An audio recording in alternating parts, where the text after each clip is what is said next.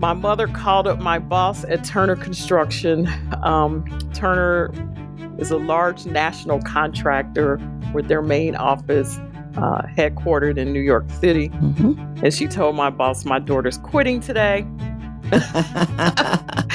and she's coming to work for her family firm.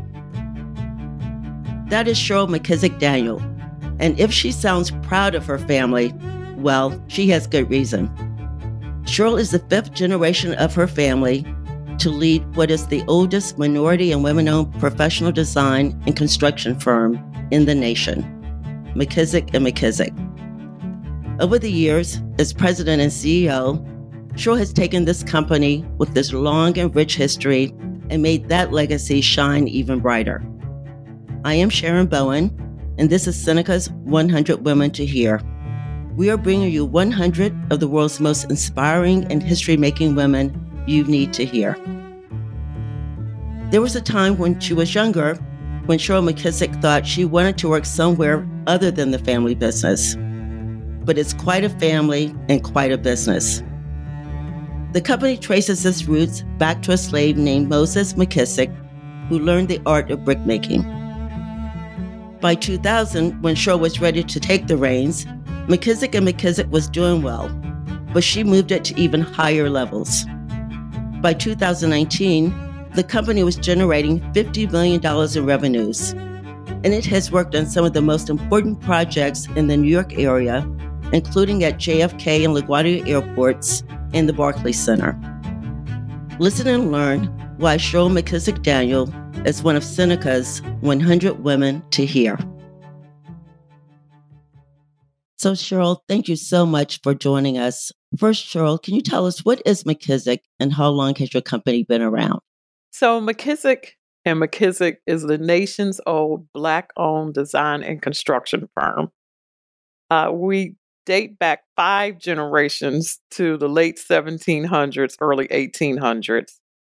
However, we did not incorporate until 1905 in Nashville, Tennessee. We are uh, architects and we are builders, construction managers, general contractors, and program managers. That sounds like you do a lot. So, when did you step into your, your current role as president and, and CEO?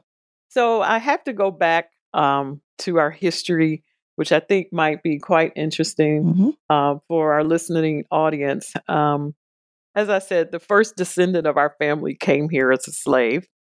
His name was Moses McKissack, and he was taught the trade of making bricks. We believe that he received his freedom around 1860 or 1865 uh, because he was able to give 365,000 bricks to a wealthy family in Tennessee named the Cheairs family. And they built their mansion from those bricks, and that mansion is still standing and bears the cornerstone of Moses McKissack the first. Moses McKissack's son, Moses McKissack second, was a master carpenter. Um, that was a trade back in the day for construction. And he was known for his spiral staircases and gingerbread finishes in homes in the South. But most notably, he worked on the Maxwell House Hotel in right downtown Nashville, Tennessee, where six presidents actually stayed and visited. He had seven girls and then seven boys. A big family, right? His first son was Moses McKissack III. But because he wanted a son every time he had a girl, Moses had seven names. He had the names of all the boys that he thought he was going to have. Wow. so his name is is weird. It's Moses Henry John Edward Lewis McKissack the third, and his brother is Calvin McKissack, and the two of them are the first Black licensed architects in the country, with license 117 and 118 in the state of Tennessee. Wow. So if you can imagine two black men going to take their license in the early, like 1922, that's a whole story, and we're writing a book around yeah, that. Yeah, you should. Sounds like a rich history. You really should. And so the company was then passed down to my father. That's fourth generation. And then my mother took over for several years when my father became ill. And then I began working in the company in 1990. my mother called up my boss at Turner Construction. Um, Turner is a large national contractor with their main office uh, headquartered in New York City. Mm-hmm. And she told my boss, My daughter's quitting today. and she's coming to work for her family firm. okay, so that was going to be one of my questions. Was going I was going to ask you, did you plan to join your family family's business? But I, I kind of see how that unfolded. Yeah, you know, um, coming to New York and um, seeing what what black businesses were doing here and, and black people as a whole. I mean, you know, I had a lot of friends who were investment bankers, as you know. Mhm. I knew you, one of the most prominent attorneys in town. Um, you know, I begin to say to myself, why would I be bothered with a company in Nashville, Tennessee, Mm. even though it's my family owned business, it's my heri- inheritance, um, and I would be fifth generation? Because as a young person, you know, you don't see always the value in owning your own. Mhm. Um, and I can tell you, I'm not sure that I would have joined a family business so soon if my mother had not stepped in and solicited my help. And, you know, following her lead has probably been one of the best things I've ever done Wow. because there's the ability to create your own destiny and when you have your own business. And and so I look back, it's been 30 years, 31 years. It's and um you know, it's it's it's been a terrific ride. That's amazing. Um and so I'm not sure I would have done that on my own. I had to be kind of forced. Well, it sounds like it was a good decision in the long run, and especially given the, the long and rich history. Thank you so much for for sharing that with us. So, once you joined, how how did you make your own mark and execute your own vision for the company? Well, research and understanding that I had a portfolio, um, but that portfolio really did not apply to New York. As us New Yorkers know, we're the greatest place in the world. we don't want to hear from people coming from out of town. We don't, you know, we we have enough of our own here, um, and so coming from uh, Washington D.C., where I was in school, and then having this portfolio basically from the southeast um, really only helped me in deciding what areas I wanted to go and pursue. And I knew that that would be architecture and construction management. And so, being a salesperson, I could say, well, we did this work over here in the South, but you know, we know New York is different. But I've been here working all these years, and now I understand you know, all the idiosyncrasies around construction here in New York City.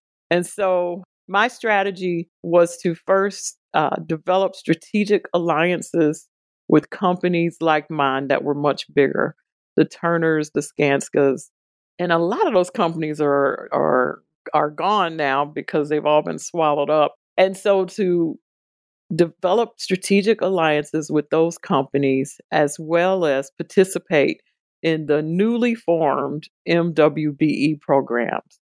Um, I believe when I first started my business, that was probably year one or two that the state had an MWBE program and the city was beginning to start theirs with the School Construction Authority.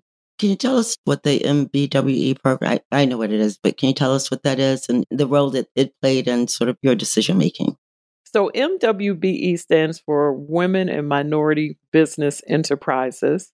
And those are programs um, geared to engage minority and women owned business firms. To be a minority and, and women owned business, more than 50%, so 51% of the company has to be owned by a woman or a minority.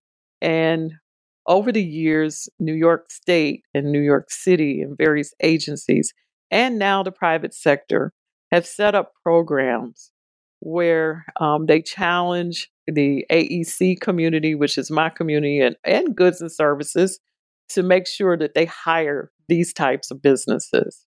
And early on, let's say the goals were, you know, 10% or 5% of city agencies would go to MWBE firms. that has now grown to 30%. Um, and so these firms have been very instrumental in leveling the playing field for firms like ours and given us the ability to get started with very little capital um, and very little access, quite frankly, to decision makers when it comes to contracts. These programs um, have given us direct contact with um, city officials and and commissioners um, who make the decisions on you know most of the contracting community contracting uh, community for AEC and that's architecture engineering and construction. It sounds like not only is that a great program but uh, sort of given where we are right now with the economy it would seem to me we need programs like that more than ever. Yes and you know what sharon we are seeing now more because what happened over time is there became a disparity within the disparity. So, what a disparity study is conducted by an agency, a city, a state to determine first what is the capacity to contract with minority and women owned firms, and then um, what the actual goals should be as far as minority and women owned firms. So, women firms may have a goal, minority men may have a goal, um, minority women may have a goal. And what happened over time is more women businesses begin to get more work than the minority businesses. And now the disparity studies are showing a disparity within the disparity. So recently, various um, cities like New York um, and the state of New York have started to begin programs targeting Black business or Latino business uh, because that is where the disparity, you know, lies with the Latino and Black female receiving, you know, much less work than, than all the other categories within the MWBE program. So, in that regard, as a woman, not only working in construction, but leading a construction company, can you talk a little bit about what challenges that you faced or continue to face um, as an entrepreneur? Early on, uh, it was all about capital. Um, we could not get a line of credit. Um, we we um, had to meet payroll so, how do you pay payroll while you're waiting for your invoices to go through a New York City or New York uh, State um, uh, procurement department? Um, and you know what was interesting is I knew some investment bankers then, and um, five investment bankers actually uh, invested in McKissack, and that's how I really got my business off the ground. They each gave me $5,000 and I had it, they gave it to me for six months. And at the end of six months, I gave them $6,000. So back then, that was a good return. that's a really good return. It really is. That, that's that, that's creative finance. I mean, particularly, you know, the access to capital. You you figure out a way to to solve for that by reaching, I guess, through your own networks. Um, I assume a lot of women entrepreneurs have probably done the same thing because we, we do know that access to capital has been a big challenge for women um, entrepreneurs. And, you know, again, with the economy being as it is today, this this this issue is is really prominent. I totally agree with that. I mean, you know, as a result of the interest of these investment bankers, I've never forgotten that and what that meant for me.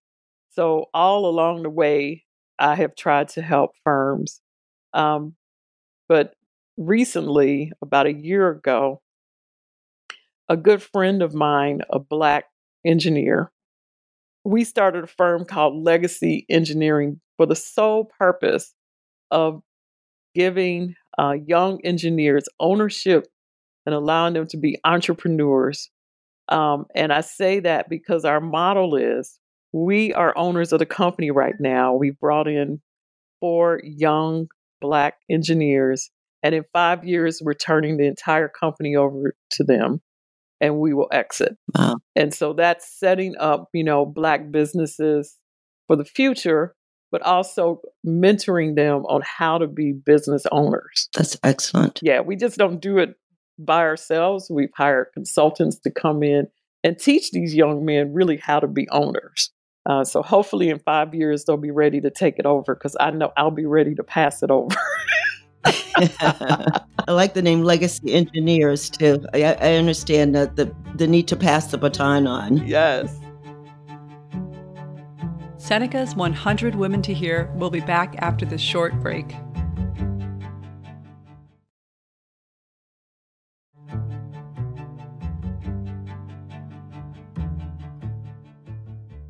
You were talking about challenges, and you know, we have had to deal with challenges. My company has overcome slavery, okay?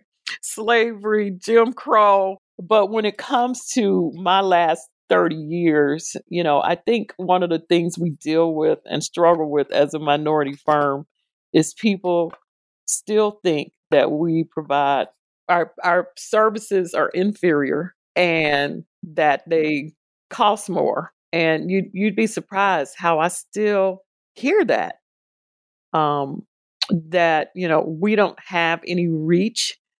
Um you know that we're we're we're not thinking on the scale of a larger business owner um and and they're kind of like they can be you know in your face or it could just be a microaggression i mean it, it's it comes in so many different ways that sometimes you have to sit and think to yourself do i even want to deal with that right now now i, I know that you've worked on some incredibly impressive projects uh, along the way.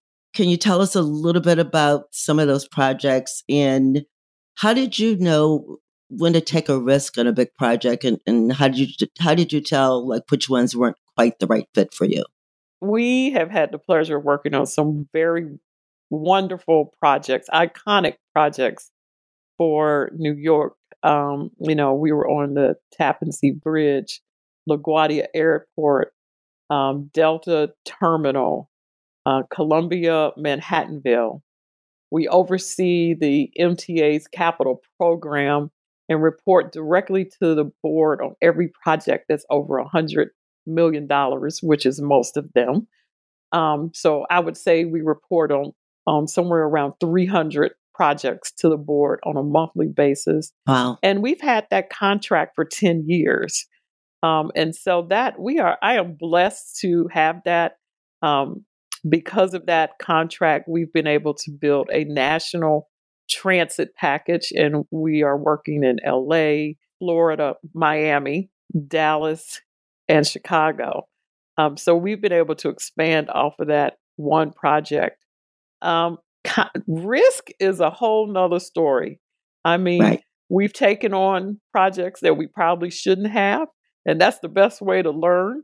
You know, it's a period of time that, you know, most of our work was general contracting. We were lump sum bidding it. And, you know, in, in that environment, you can take on 10 good jobs and one bad job and go out of business. Right. And so, you know, we had our ups and downs in that area of work. And I think now we've gotten it to where, you know, we're we're comfortable with the risk that we take there.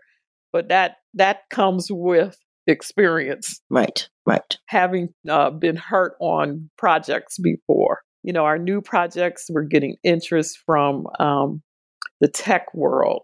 So, um, in the last two months, you know, we've worked with Amazon. Um, we've had several interviews with Apple and, and Microsoft has a project coming up. And so that's exciting. We're seeing a lot of movement there. Our K through 12, our higher ed, all those sectors um, seem to be moving, even during this, you know, COVID period. I was going to ask you a little bit about COVID, and we know that a lot of companies have had to pivot their business models and operations due to the pandemic. Um, so how has COVID impacted your business, and how have you been able to pivot? So it's impacted the the construction industry overall in that we have new policies, you know, the number of, of workers that can be on a site. So you have to work on shifts, the PPE required, you know, the cleaning required, So all these things have a cost, um, and we're working through that. Um, for our company, a lot of our work is was was deemed essential because we do hospitals um, and infrastructure work, like at the MTA. Um, so, out of our 140 people, uh, we probably had 12 or 13 people who were furloughed, and most of those have, have come back to work. And so, you know, we've kind of been blessed through this but it, it has been devastating for companies that are strictly K through 12. Um, the School Construction Authority, all of their work was was um, suspended, and in the private sector, the entire private sector was suspended. Office buildings, residential, retail, all those projects were suspended under Governor Cuomo's law. But they're all coming back on online now. At Terminal One, we are the program manager for the new JFK terminal at Terminal One, which is for Carlyle. Carlyle has teamed with Jim Reynolds from Loop Capital as well as Magic Johnson Enterprises to build. Originally, it was a $6 billion terminal.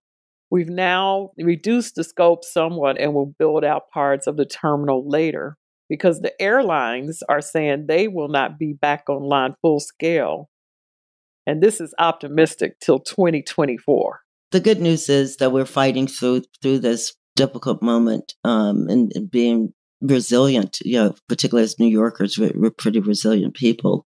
Um, you know, as you know, having gone through you know 9/11 and, and a number of other crises. At this time, knowing what you do know, um, was there one piece of advice that you got that was crucial to your success or your career path?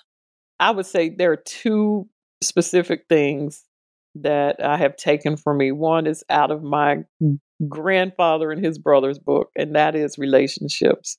Because those they were two men, black men doing business where there were no MWBE programs. Mm-hmm. Everything that they did was based on some relationship that they had. Um, and the same was true for my father. Um, so building relationships, um, I think, is key. But I also think it's important to think big. You have to think outside of the realm of what you can see. Um, I think you need to, you know, for me, it was standing in Jersey City looking across the water at huge Manhattan, saying to myself, one day I'm going to be the largest black owned construction company over there over there because I wasn't even living in Manhattan. And so I, you know, I think uh, having the thoughts um, of where you can go. You know, I heard someone say recently the Green Book, which used to tell Black people where they could stay in the South, mm-hmm. is really just Airbnb today. Um, and so that's just think if that could have been a possibility for the person who came up with the Green Book. Yes, that's that. that I like that analogy. So I assume that that your advice to young entrepreneurs who are moving up in their career path, it sounds to me that you would give them that same piece of advice in terms of building relationships and thinking big. Any other sort of pearls of wisdom that you would, would share with them? You know, it's it's really the truth of the matter is being an entrepreneur has uh, its ups and downs. Mm-hmm. You know, it's going to be an ebb and flow. Um, and there are going to be some really low periods. It's not always good. And my road that I traveled, I would say I have been working at this for 30 years. And it's only been the last five years where I felt like, you know what, Cheryl, you're finally at a point where you feel comfortable. Yes. You're not worried about what's coming around the corner with respect to anything that's in my power.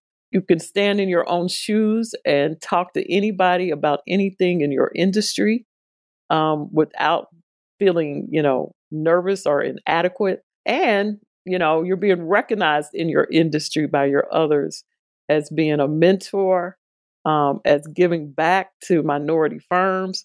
Um, and so I'm just saying it's a journey. it's a journey. It's a journey. Yes. But you know, it's it's a it's a journey that um, you have navigated it quite well, and and I I, I do know about the ups and downs uh, uh, of career paths, um, and you know, being positive is really important.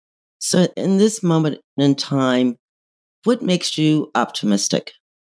Well, um, I think that basically people are good or they want good. They want the best. And in this period where, you know, the racial inequalities that other people are seeing, I mean, I think we've been seeing it forever. When I was nine at a friend's house uh, for a birthday party, we came outside, there was a huge cross burning in the yard in Nashville, Tennessee. So, I mean, that kind of changed my existence and my world. Um, and so, what I'm seeing now is everybody is beginning to understand, if they want to, that there is a racial inequality in this country. And a lot of them are thinking we need to do something about it. And that is extremely encouraging. So, I mean, I hope it really amounts to something. I'm optimistic there um, as well, and uh, look forward to to what the future we can we can recreate a, a better world, um, which is important. It is. So as we wind down, let me ask: Is is there one particular question that you wished I have I should have asked you? Who is my mentor? Oh, that's a good question. Who was your who who was your mentor? My mother. oh, that's great. That's great. Here's a lady who had a master's degree in psychology who took over a business in the 80s, early 80s, when women were not supposed to be in construction. And she had the foresight and fortitude to know that she needed to hold on to this business and make sure that her three daughters, not a son, her three daughters, followed in her footsteps and in the footsteps of their ancestors. That's great. I'm sure she's extremely proud of you and, what you have accomplished. I do know that you've got some brilliant sisters. Uh, I've met at least one of them. Yes, you have. Yes. Yes, you have. My twin sister is the architect of record for the Martin Luther King Memorial, and she's program manager for uh, the African American Museum, and she's program manager for the Barack Obama Library. Well, it sounds like the blood really was running deep uh, uh, from your ancestors in terms of you had no choice but to be in the field that you that you're in, and what a great uh, you know legacy and uh, to to see your family business uh, thrive, um, you know, as it as it has. Thank you so much for joining us, and I know that our listeners will be inspired by what you shared with us today.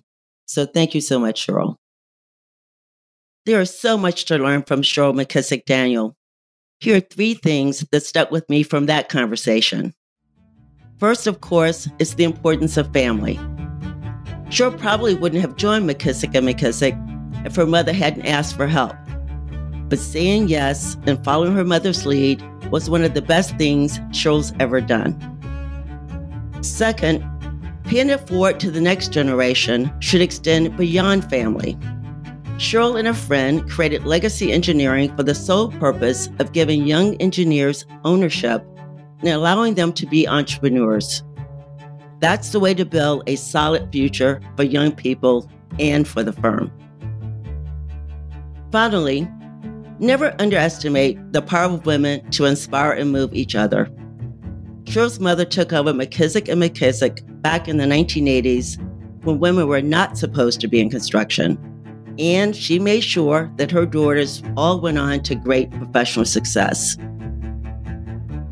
Tune in next Thursday to hear about our next featured woman and discover why she's one of Seneca's 100 Women to Hear. Seneca's 100 Women to Hear is a collaboration between the Seneca Women Podcast Network and iHeartRadio with support from founding partner P&G. Have a great day.